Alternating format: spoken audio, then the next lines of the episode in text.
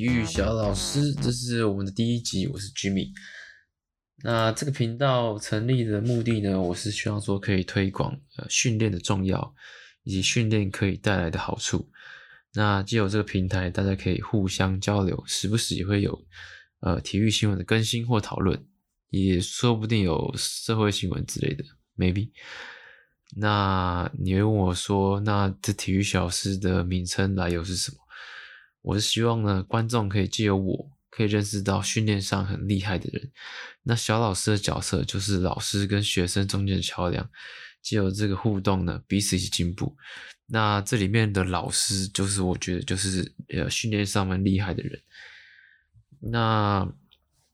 我先简单的介绍一下我自己的呃训练的生涯好了。那我在呃大学的时候，第一次接触到呃，应该说第一次进入到健身房吧。然后那时候，诶，那时候健身房其实蛮小的，然后可能就两个卧推架，然后一个史密斯的 cable 机。然后可能连深蹲架都没有哦，那时候有几个卧推床，这样，然后可能一一套哑铃组吧。那那时候第一次去，在大学的时候，可能就是哦，跟同学一起去啊，然后就可以哦，快举起来猛举，然后乱练，练一练。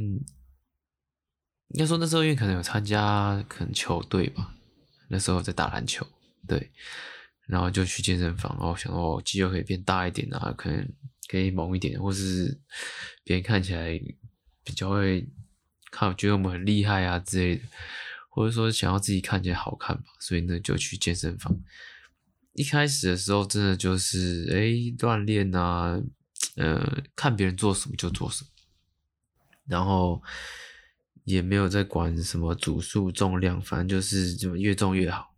管他姿势什么，反正我就是这个重量靠起来我就是猛。所以那时候其实都有一些潜在的风险啊。不过一开始练的时候，那时候真的也不懂，那时候好像也没有怎么在看什么 YouTube，然后就开始练，练练，不过也是练一天有一天没一天的啦。那时候也没在注意营养，反正都在吃外面。不过前面的蜜月期，诶，都会有进步，就会觉得，你好像哦，照镜子好像真的是有一回事这样子，那就开始慢慢的练。我中间后来，其实那时候练也没有觉得有转换成什么运动表现，说哦，真的跳得比较高啊，或者是也没有在注意这，那时候只是为了好看而已。对，那后来就去毕业就去当兵嘛，当兵也没有在练啊。后来，后来也没有，都大概到最近，我想应该应该是应该是二零一六年吧，开始。呃，就是真的开始工作以后，然后因为那时候的健身房它有一些优惠吧，因为公司的关系，说，哎，你去这健身房，因为可能有合约啊、特约，那你可以比较便宜。那那时候就去，那那时候那时候也蛮有一些运动的风气啊，对啊，然后大家就就去吧，反正也三个月才大概两千多块。不过那一次是我真的开始，就是比较认真开始，呃，去接触到训练这一块，去了解说，哦，我到底，呃，我我我要怎么去排课表，我重量要怎么抓，然后开始会接触到一些多关节的一些运动，像是深蹲啊、硬举啊、卧推啊这些。那以前就是到健身房，就是哦那个。机器机械就开始拿起来猛干这样，然后插销式的一直猛做。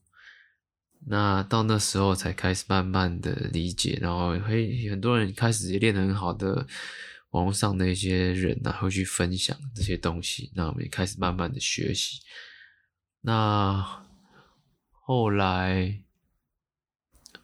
后来我想想看，后来的话到。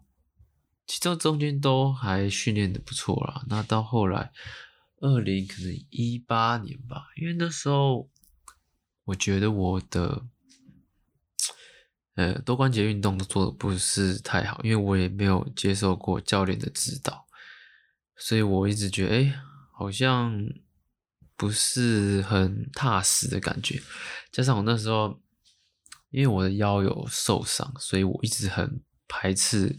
去做一些硬举的动作。那那时候我去到就是外面的教室去上了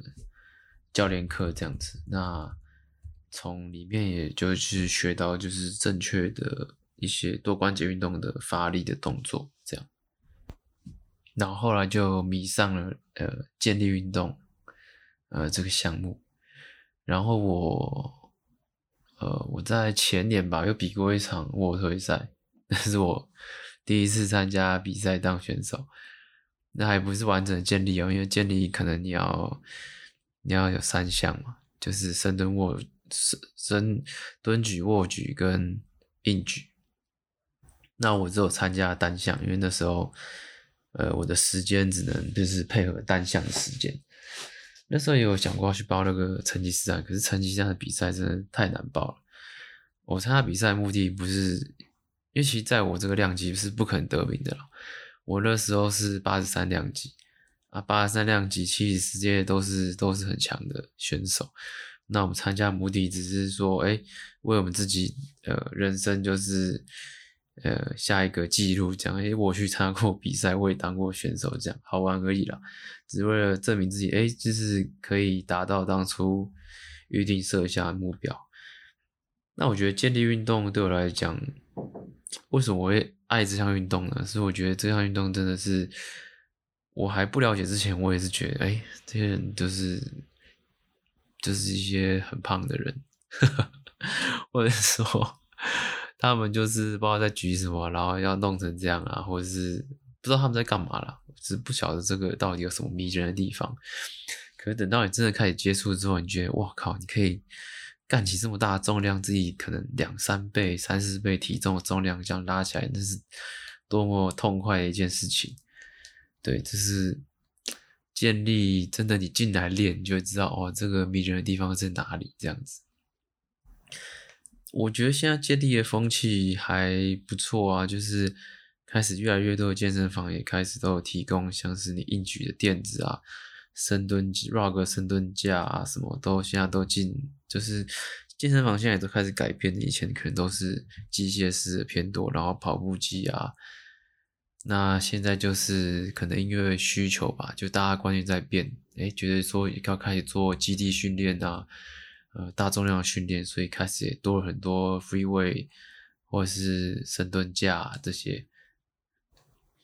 来因应就是现在人的需求这样子。那基地训练对我们到底有什么样的好处呢？如果你是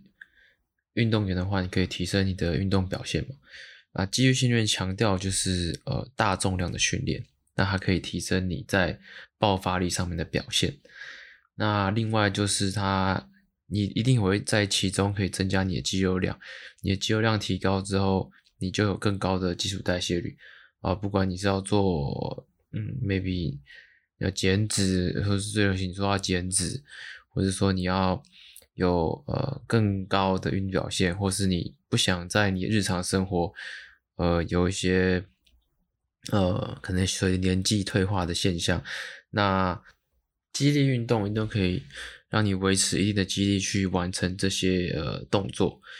在肌力训练的过程中呢，因为你会有一些呃像多关节的运动。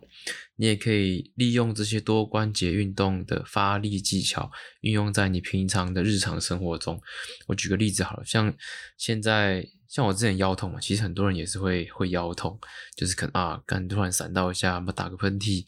你就闪到。像我之前闪到是那种很严重的闪到，腰直接是歪一边啊，我只要一闪到了，呃，我可能就是我必须就是要去呃诊所，我就要去打一剂。肌肉松弛跟止痛，还有那个 B 群，不然我真的我光吃那个药可能没有办法呃下床走路，所以我之前这个腰痛其实呃缠着我蛮久的。那有一部分原因是呃你可能腰痛，你可能因为要搬个东西，那个地东西蛮蛮重在地上，那我们一般如果没有学过哎那个你要怎么去发力，把这地东西从地上给它举起来。我们可能就是膝盖都打打直的，然后用我们整个腰整个弯下去，然后整个用腰力把它拿起来。那这其实是呃蛮危险的一个动作。如果对于一个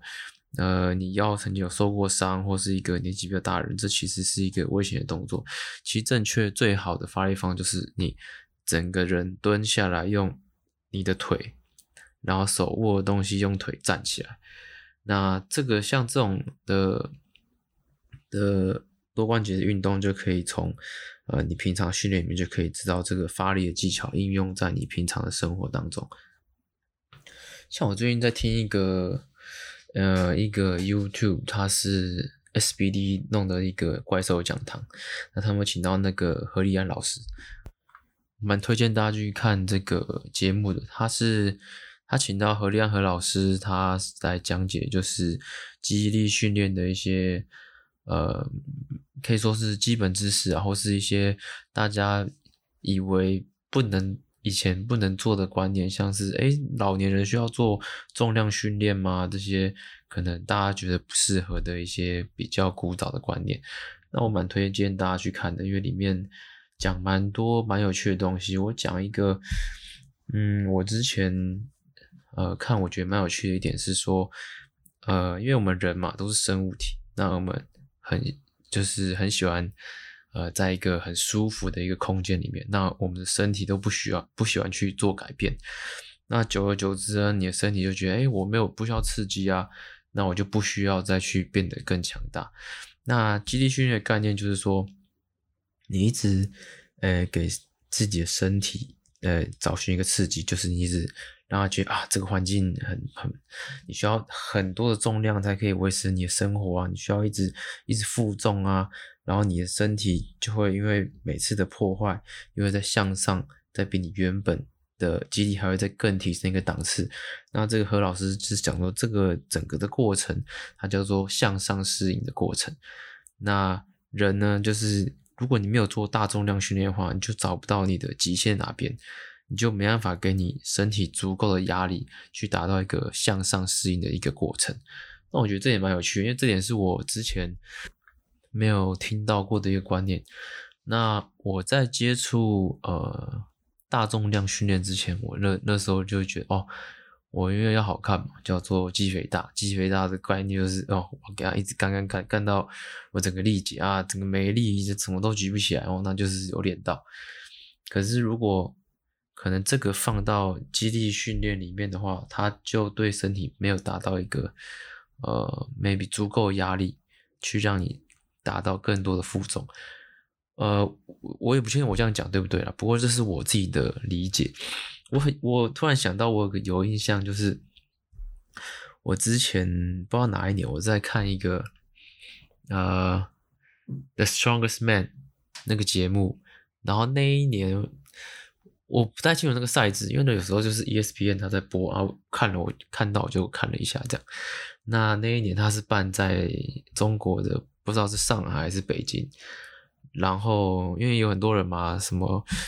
呃，A. D. 后啊、Brian 啊那些人都都一定会有。然后那个他们中国上海有一个 local 当地的人。他有参赛哦，那个他我印象这个他是一个光头，然后哦他很壮，他那个分割度都很好哦，那个看起来都很漂亮，就像是那种健美教练那种感觉。可是他在比那个每一个项目啊，我那时候记得有那种什么你要抱那个石头的球嘛，从地上抱起来，抱到那个它一个高度的一个柱子，要把它放上去。然后这是其中一个，然后还有说你要丢那个铁桶啊，哇，那个装不知道多重的铁桶，你要拿起来，然后往后扔，要扔过那个一个高度，这样越过去，然后看你好像不知道丢几个吧，或是把几个丢完花了几秒，然后大家再比秒数，还有那种那个一根大柱子放在地上，我也不知道多重，它就是你要。把它抬起来，然后推推推推推，把它推到另外一边倒下来，然后总共要推个几根这样子。然后那时候哦，因为他节目不可能全部人都播嘛，然后我就发现，诶，怎么我在看的时候，我总都没有看到那个中国人他在真的实际在操作。我后来发现，诶，他都没有成绩耶，因为他 好像都没有做完，所以他没有做完，他就就可能就没有成绩。那些成绩也可能不知道怎么打，他就可能一个都没有搬完吧，然后可能也没什么画面。有画面就是可能一开始站出来画面，所以诶那时候还蛮期待说，诶他的表现会怎样？后来发现说，大家都没有什么画面，然后也没有成绩，然后就觉得，诶那那时候是意思说是我们基因那个亚洲人基因问题，还是因为他他平常的训练跟这些大力士的训练不一样？他明明看起来很壮，为什么他怎么都没有把这些项目就是完成？那那时候是让我蛮惊讶，所以我想，诶这会不会就是这个？有没有做大重量训练的差别？不过这是我的自己的见解啊，我也不一定是对的，所以大家不一定要觉得要相信我这样子。这是我自己观察出来，我觉得，欸，那可能是不是这是其中一个差别这样子？其实大家不要看，好像练健力也都是什么大胖子啊，然后女生就一定很肥啊。其实，嗯，呃，那些健力选手他们只是。他们肌肉量一定都超级高，他们只是不想要，他们只是没有做减脂的动作，因为减脂可能他也会掉肌肉量，而且他他也不需要做饮食的控制啊，因为他就不是这么 care 他的外形长怎么样，他就想要把重量举起来而已。其实还是有很多健力选手，而且是女生啊，她可能是他的身材很好，所以只是看他有没有想要做饮食的控制这样子。然后另外我觉得。现在太多人啊，就是怎么讲，他太太在意他自己体重是多少了。也许有些呃父母啊，像是我妈好了，她说：“哎，干，他他没有说干了，他说啊，你太胖了，你这个 BMI 这个你这个太胖了，你这个 BMI 二十九，哎，你太胖了，太胖了，不行不行，你要减重。”然后。可是我觉得我我我为什么要减重？我觉得我现在看起来很好，而且，呃，怎么讲？他们就会可能老一辈人吧，或是有些嗯观念还停在比较传统人，他会觉得哎，BMI 这个指数，哎，就是一个你这个人健不健康的标准。不过这指数已经过时，因为它用就只是纯粹你的体重跟你的身高去做一个。呃，评断他并不知道你的体重里面有多少肌肉跟多少的脂肪，所以光用 BMI 去评论一个人健不健康是，呃，是是已经过时的一个一个一个方法了。不过没有办法，因为他们老一辈人就是比较难去颠覆他们观念。虽然说我还是有持续在努力的，跟他们解释说，哦，这 BMI 已经不行了，这过时了。而且我现在蛮喜欢我现在自己的样子啊。啊，讲一下我现在的体重好，我现在是大概，我现在大概八十三公斤，然后我以前最瘦的时候，大学大概是六十二，然后我记得我，因为我去，诶，去年还前年，就是我要报比赛嘛，那因为我那时候报八十三公斤的量级，所以。你要八十三公斤到七十四，就是八三以下，就是就可以进入这个量级。所以我当然是报了之后，我要尽量吃到八十三、八十二点八，过磅的时候只要八三以下，七十四以上，我就可以属于这个量级。因为观念一定是你哦，体重越重，但力量越大嘛。然后那时候就是哦，一直吃吃吃，在那时候从在七十八吧。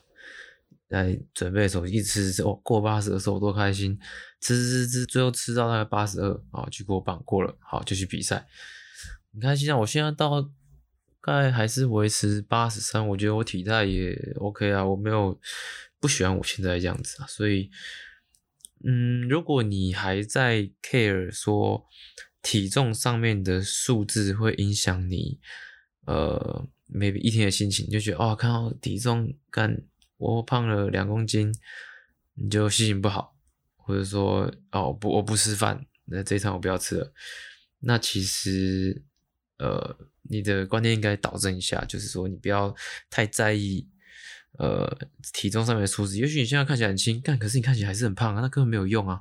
所以你应该要在乎是你看起来怎么样，而不是体重上面的数字去绑住你。啊，你也许你现在觉得你现在哦 maybe 你四十五公斤。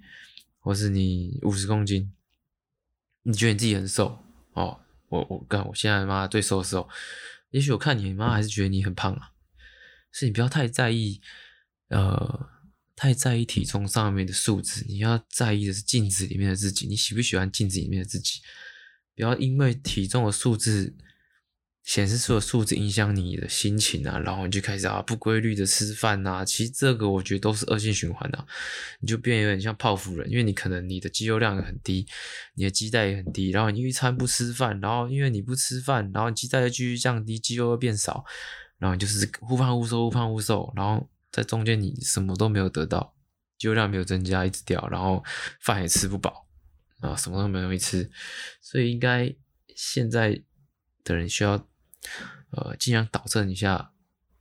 的观念了，就是不要太在意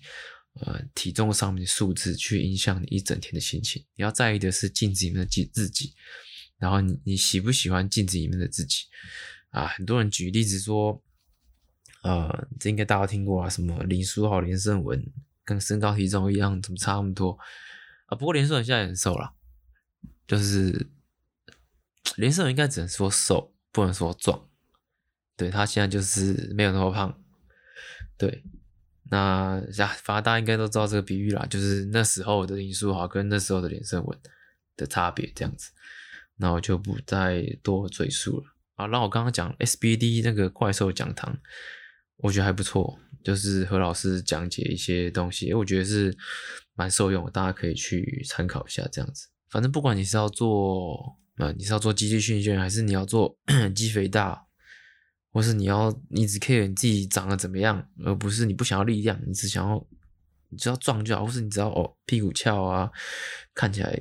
正就好。那你不管你要做哪一种训练都好，你就要去训练，好，不要就是不要懒惰。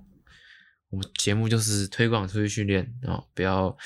不要光吃一些什么东西啊，然后觉得啊是什么瘦身的什么。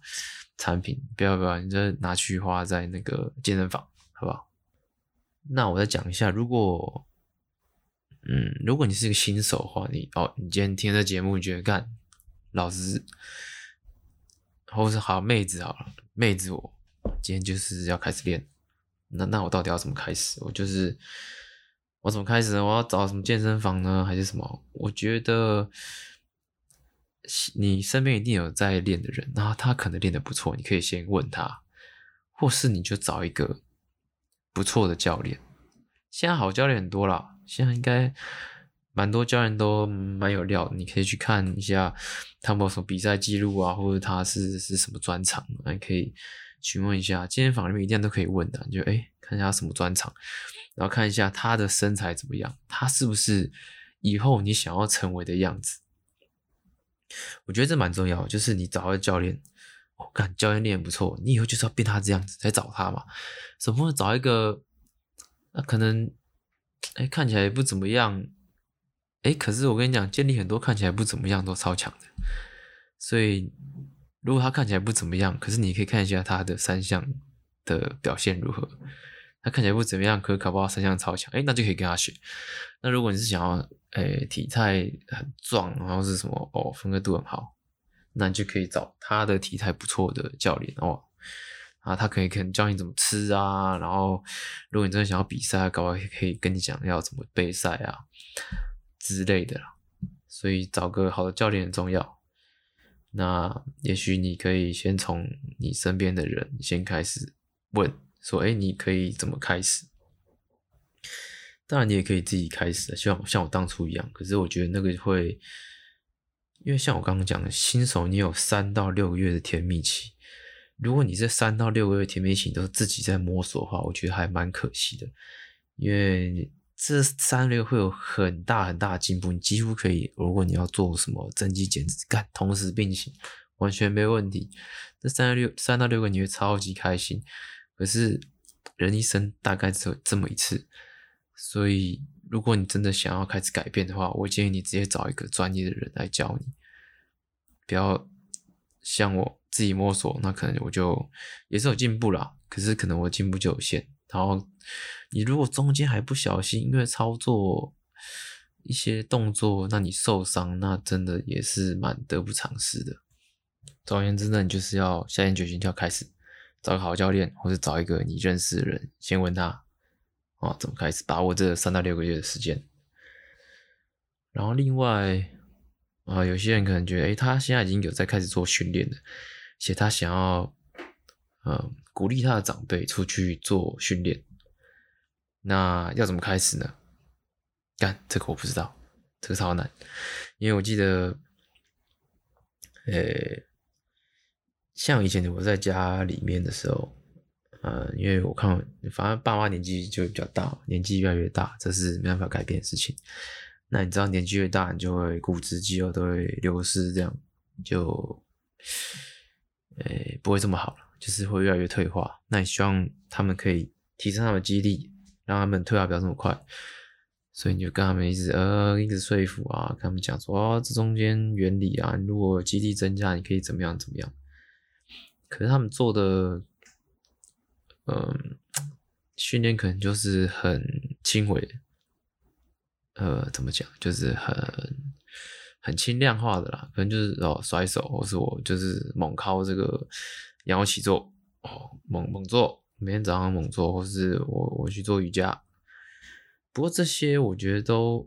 呃不是算是肌力训练的，肌力训练你就是要有一个一个突破，你要突破那个重量，一个很大压力的重量，你才会呃你的肌力。才会往下啊，去做一个回复，然后再向上回来突破你原本的呃肌力的表现。那这就是何立安老师所说的这个向上适应的这个过程。那因为他们都在做轻量的嘛，所以后来我们就我就带他去健身房哦，有做了几下呃重量的训练。不过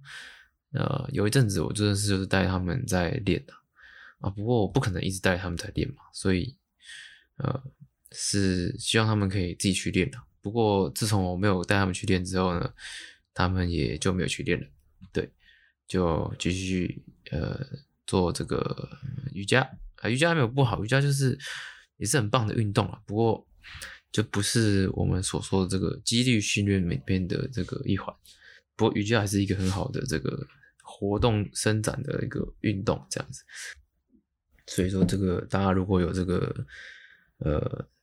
那个开通长辈的这个这个智慧呢，怎么说服长辈去做这个训练的话，有这个好的方法的话，可以告诉我，然后我来试试看，来怎么说服他们去自己啊去健身房做这个训练，这样子。嗯，这件事情蛮难的。那毕竟自己长辈嘛，还是要自己救。那如果有人有这个好的方法，如何说服他们啊？麻烦这个提供上来，我也来学一下，看要怎么。把他们带入这个训练的这个领域。哦，最后闲聊一下好了，那个我觉得节目三十分钟差不多。那今天看到，因为我平常就在打这个垒球，所以我现在诶都会看一下这个 MLB 上面的一些比赛啊。那今天看到这个这个我们紫伟啊，楚纳米啊，朱威利，朱伟，他今天打了哦，终于开打两支安打。第二支是用哎、第二支吧，用腿跑上去的，不错。今天先发右外野，剩好像剩两个位置没守过吧，不错。要继续为我们这个的台湾健儿主委加油。那另外我还看到一个，我在 IG 上面看到，因为我 follow MLB 嘛，然后 IG 上面的看，然后发一个我看今天那个教士队那个塔蒂斯啊，今年很强那个塔蒂斯。诶，他现在还不知道是不是全垒打王。他今天是为了闪一个内角球，我整个下腰蹲下来，背几乎快碰地了，然后再整个站起来，看这个就是这个不知道是什么超强，我看这应该是这个腿超强，然后这个核心也超强，直接这样直接直接头往后下腰，几乎背快贴到地，再整个站起来，看。